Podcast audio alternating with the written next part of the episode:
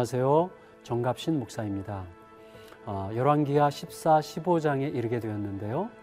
어, 이 부분은 어, 웬만큼 괜찮아 보이는 신앙의 확실한 패배라는 시선으로 들여다보면 좋겠습니다.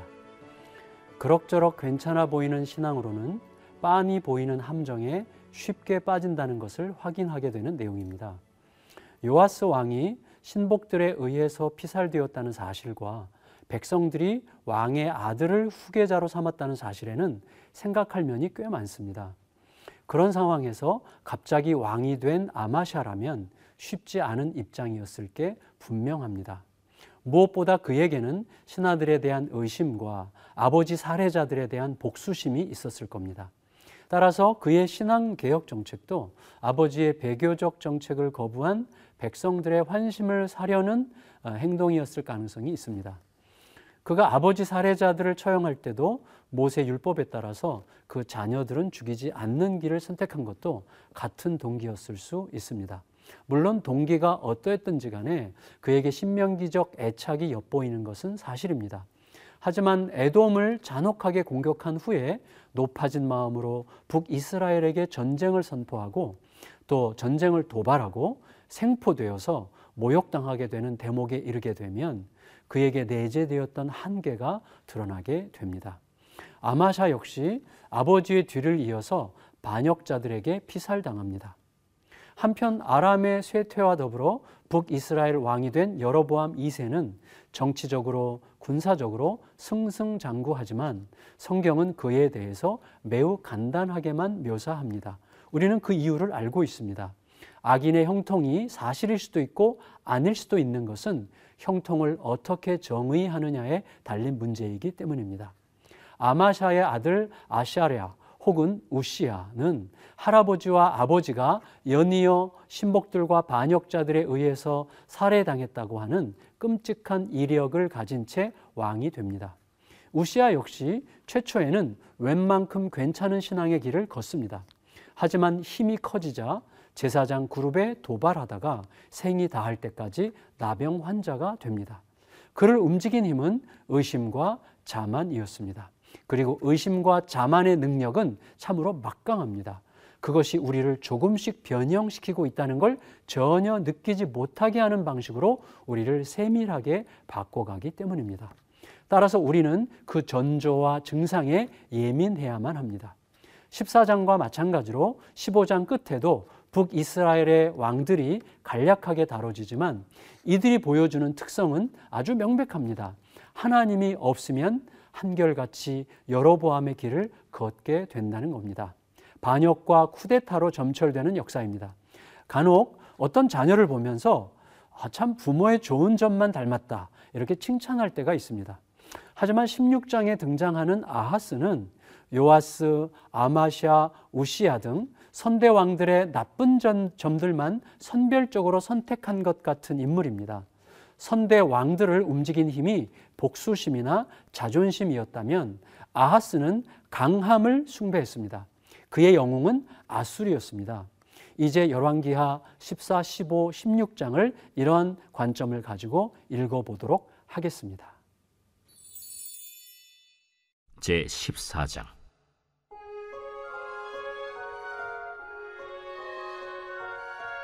이스라엘의 왕 여호와하스의 아들 요아스 제2년에 유다의 왕 요아스의 아들 아마샤가 왕이 되니 그가 왕이 된 때에 나이 25세라.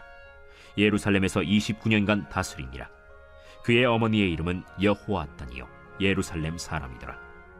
아마샤가 여호와 보시기에 정직히 행하였으나 그의 조상 다윗과는 같이 아니하였으며 그의 아버지 요아스가 행한 대로 다 행하였어도 오직 산당들을 제거하지 아니하였으므로 백성이 여전히 산당에서 제사를 드리며 분양하였더라.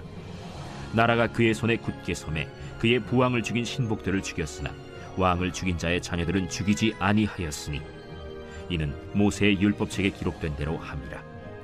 곧 여호와께서 명령하여 이르시기를 자녀로 말미암아 아버지를 죽이지 말 것이요 아버지로 말미암아 자녀를 죽이지 말 것이라. 오직 사람마다 자기의 죄로 말미암아 죽을 것이니라. 아마샤가 소금 골짜기에서 에돔 사람 만 명을 죽이고 또 전쟁을 하여 셀라를 취하고 이름을 욕두엘이라 하였더니 오늘까지 그러하니라. 아마샤가 예후의 손자 여호아하스의 아들 이스라엘의 왕 요아스에게 사자를 보내 이르되 오라, 우리가 서로 대면하자. 이스라엘의 왕 요아스가 유다의 왕 아마샤에게 사람을 보내 이르되 레바논 가시나무가 레바논 백향목에게 전가를 보내어 이르기를 내 딸을 내 아들에게 주어 아내로 삼게 하라 하였더니 레바논 들짐승이 지나가다가 그 가시나무를 짓밟았느니라. 내가 애돔을 쳐서 파하였으므로 마음이 교만하였으니 스스로 영광을 삼아 왕궁이나 내 집으로 돌아가라. 어찌하여 화를 자취하여 너와 유다가 함께 망하고자 하느냐? 하나 아마샤가 듣지 아니하고 이스라엘의 왕 요아스가 올라와서 그와 유다의 왕 아마샤가 유다의 베세메스에서 대면하였더니 유다가 이스라엘 앞에서 패하여 각기 장막으로 도망한지라. 이스라엘 왕 요아스가 베세메스에서 아하시아의 손자 요아스의 아들 유다 왕 아마샤를 사로잡고 예루살렘에 이르러 예루살렘 성벽을 에브라임 문에서부터 성 모퉁이 문까지 400규빗을 헐고 또 여호와의 성전과 왕궁 곳간에 있는 금은과 모든 기명을 탈취하고 또 사람을 볼모로 잡고서 사마리아로 돌아갔더라. 요아스의 남은 사적과 그의 업적과 또 유다의 왕 아마샤와 싸운 일은 이스라엘 왕 역대 지략에 기록되지 아니하였느냐. 요아스가 그의 조상들과 함께 잠에 이스라엘 왕들과 사마리아에 함께 장사되고 그의 아들 여로보암이 대신하여 왕이 되니라. 이스라엘의 왕 여호아하스의 아들 요아스가 죽은 후에도 유다의 왕 요아스의 아들 아마샤가 15년간을 생존하였더라. 아마샤의 남은 행적은 유다 왕 역대 지략에 기록되지 아니하였느냐. 예루살렘에서 무리가 그를 반역한 고로 그가 라기스로 도망하였더니 반역한 무리가 사람을 라기스로 따라보내 그를 거기서 죽이게 하고 그 시체를 말에 실어다가 예루살렘에서 그의 조상들과 함께 다윗 성에 장사하니라. 유다 온 백성이 아사랴를 그의 아버지 아마샤를 대신하여 왕으로 삼으니 그때 그의 나이가 16세라. 아마샤가 그의 조상들과 함께 잔 후에 아사랴가 엘랏을 건축하여 유다에 복귀시켰더라. 유다의 왕 요아스의 아들 아마샤 제15년에 이스라엘의 왕 요아스의 아들 여로보암이 사마리아에서 왕이 되어 41년간 다스렸으며 여호와 보시기에 악을 행하여 이스라엘에게 범죄하게 한 느바세 아들 여로보암의 모든 죄에서 떠나지 아니하였더라. 이스라엘의 하나님 여호와께서 그의 종 가드헤벨 아미떼의 아들 선지자 요나를 통하여 하신 말씀과 같이 여로보암이 이스라엘 영토를 회복하되 하맛 어귀에서부터 아라바 바다까지 하였으니 이는 여호와께서 이스라엘의 고난이 심하여 매인자도 없고 노인자도 없고 이스라엘을 도울 자도 없음을 보셨고 여호와께서 또 이스라엘의 이름을 천하에서 없이 하겠다고도 아니하셨으므로 요아스의 아들 여로보암의 손으로 구원하심이었더라.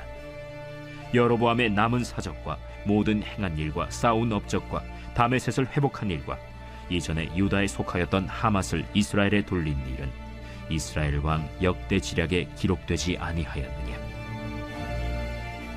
여로보암이 그의 조상 이스라엘 왕들과 함께 자고 그의 아들 스가랴가 대신하여 왕이 되니라.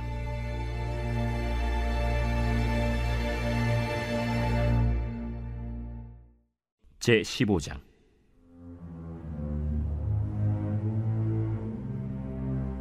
이스라엘 왕 여로보암 제 27년에 유다 왕 아마샤의 아들 아사랴가 왕이 되니 그가 왕이 될 때 나이가 16세라.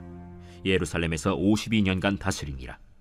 그의 어머니의 이름은 여골리아라 예루살렘 사람이더라 아사랴가 그의 아버지 아마샤의 모든 행위대로 여호와 보시기에 정직히 행하였으나 오직 산당은 제거하지 아니하였으므로 백성이 여전히 그 산당에서 제사를 드리며 분양하였고 여호와께서 왕을 치셨으므로 그가 죽는 날까지 나병 환자가 되어 별궁에 거하고 왕자 요담이 왕궁을 다스리며 그 땅의 백성을 치리하였더라.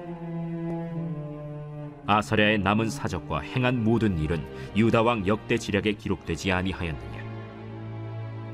아사랴가 그의 조상들과 함께 잠에 다윗 성에 그의 조상들과 함께 장사되고 그의 아들 요담이 대신하여 왕이 되니라. 유다의 왕 아사랴의 제 38년에 여로보암의 아들 스가랴가 사마리아에서 여섯 달 동안 이스라엘을 다스리며 그의 조상들의 행위대로 여호와 보시기에 악을 행하여 이스라엘로 범죄하게 한 느바세의 아들 여로보암의 죄에서 떠나지 아니한지라 야베스의 아들 살룸이 그를 반역하여 백성 앞에서 쳐 죽이고 대신하여 왕이 되니라 스가랴의 남은 사적은 이스라엘 왕 역대 지략에 기록되니라 여호와께서 예후에게 말씀하여 이르시기를 네 자손이 사대 동안 이스라엘 왕위에 있으리라. 하신 그 말씀대로 과연 그렇게 되니라. 유다 왕 우시야 제 39년에 야베스의 아들 살룸이 사마리아에서 왕이 되어 한 달 동안 다스리니라. 가디의 아들 문하햄이 디르사에서부터 사마리아로 올라가서 야베스의 아들 살룸을 거기에서 쳐 죽이고 대신하여 왕이 되니라. 살룸의 남은 사적과 그가 반역한 일은 이스라엘 왕 역대 지략에 기록되니라. 그때 문하햄이 디르사에서 와서 딥사와 그 가운데에 있는 모든 사람과 그 사방을 쳤으니 이는 그들이 성문을 열지 아니하였습니다. 그러므로 그들이 그곳을 치고 그 가운데에 아이벤 분열을 갈랐더라. 유다 왕 아사랴 제 39년에 가디의 아들 문하햄이 이스라엘 왕이 되어 사마리아에서 10년간 다스리며 여호와 보시기에 악을 행하여 이스라엘로 범죄하게 한 느바세 아들 여로보암의 죄에서 평생 떠나지 아니하였더라. 아수르 왕 불이 와서 그 땅을 치려함에 문하햄이 은천 달란트를 불에게 주어서 그로 자기를 도와주게 하므로 나라를 자기 손에 굳게 세우고자 하여 그 은을 이스라엘 모든 큰 부자에게서 강탈하여 각 사람에게 은 50세겔씩 내게 하여 아수르 왕에게 주었더니 이에 아수르 왕이 되돌아가 그 땅에 머물지 아니하였더라. 문하햄의 남은 사적과 그가 행한 모든 일은 이스라엘 왕 역대 지략에 기록되지 아니하였느냐 문하햄이 그의 조상들과 함께 자고 그의 아들 브가히아가 대신하여 왕이 되니라. 유다의 왕 아사랴 제50년에 문하햄의 아들 브가히아가 사마리아에서 이스라엘 왕이 되어 2년간 다스리며 여호와께서 보시기에 악을 행하여 이스라엘로 범죄하게 한 느바세 아들 여로보암의 죄에서 떠나지 아니한지라 그 장관 르말랴의 아들 베가가 반역하여 사마리아 왕궁 호위소에서 왕과 아르곡과 아리엘을 죽이고 길르아 사람 50명과 더불어 죽이고 대신하여 왕이 되었더라. 브가히아의 남은 사적과 그가 행한 모든 일은 이스라엘 왕 역대 지략에 기록되니라.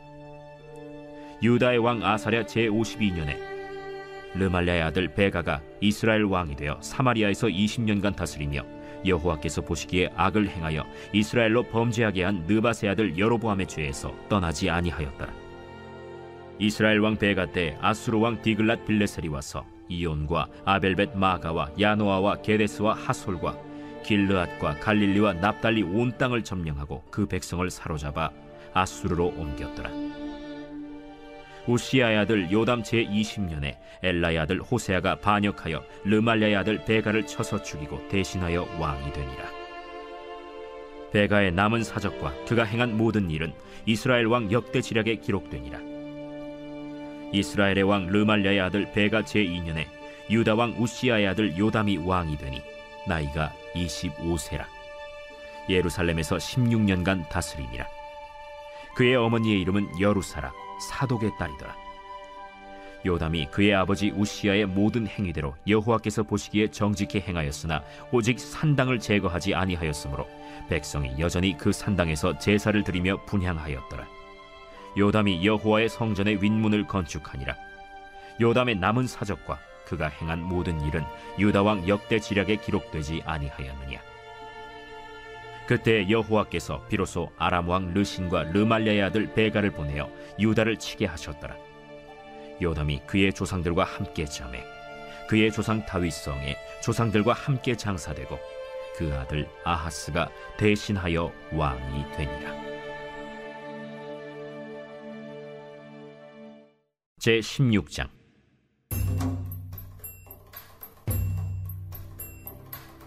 르말레의 아들 베가 제 17년에 유다의 왕 요담의 아들 아하스가 왕이 되니 아하스가 왕이 될 때 나이가 20세라.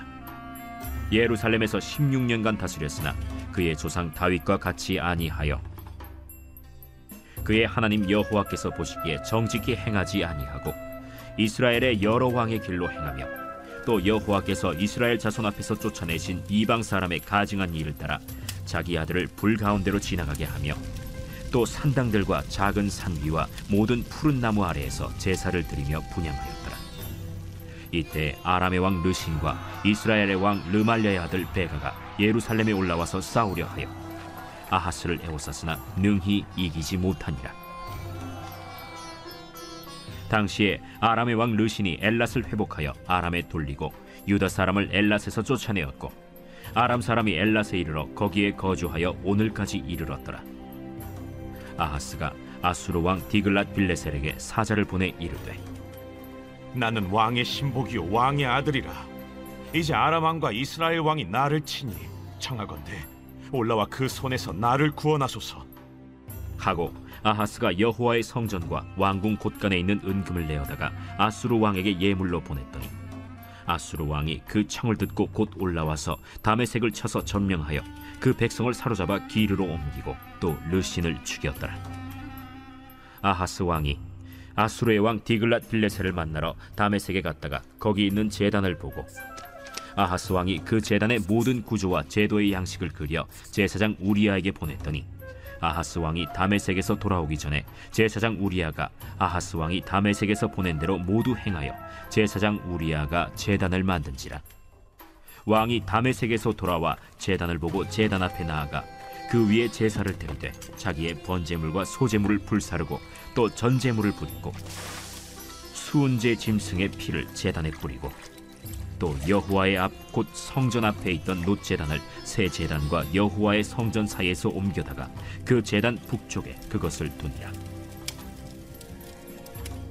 아하스 왕이 제사장 우리아에게 명령하여 이르되 아침 번제물과 저녁 소제물과 왕의 번제물과 그 소제물과 모든 국민의 번제물과 그 소제물과 전제물을 다 이 큰 제단 위에 불사르고 또 번제물의 피와 다른 제물의 피를 다 그 위에 뿌리라.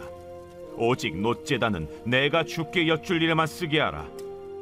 제사장 우리아가 아하스 왕의 모든 명령대로 행하였더라.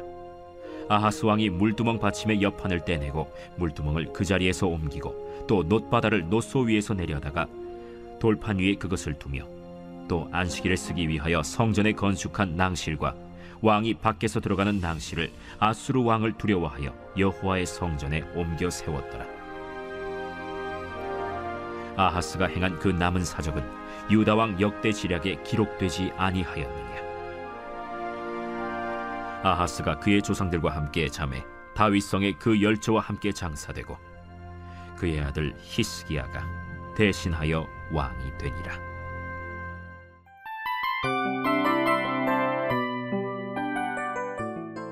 이 프로그램은 청취자 여러분의 소중한 후원으로 제작됩니다.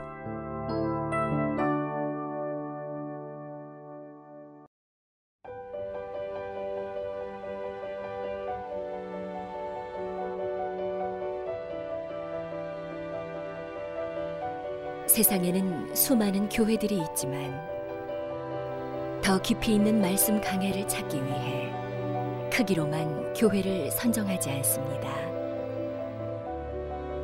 보다 좋은 영적 콘텐츠를 더 많이 나누기 위해 방송비를 받지 않습니다. 1년 365일 복음만 전하고 싶어서 우리는 광고를 하지 않습니다. 온누리의 복음을 땅끝까지 CGN TV와 함께 땅끝 선교사가 되주세요.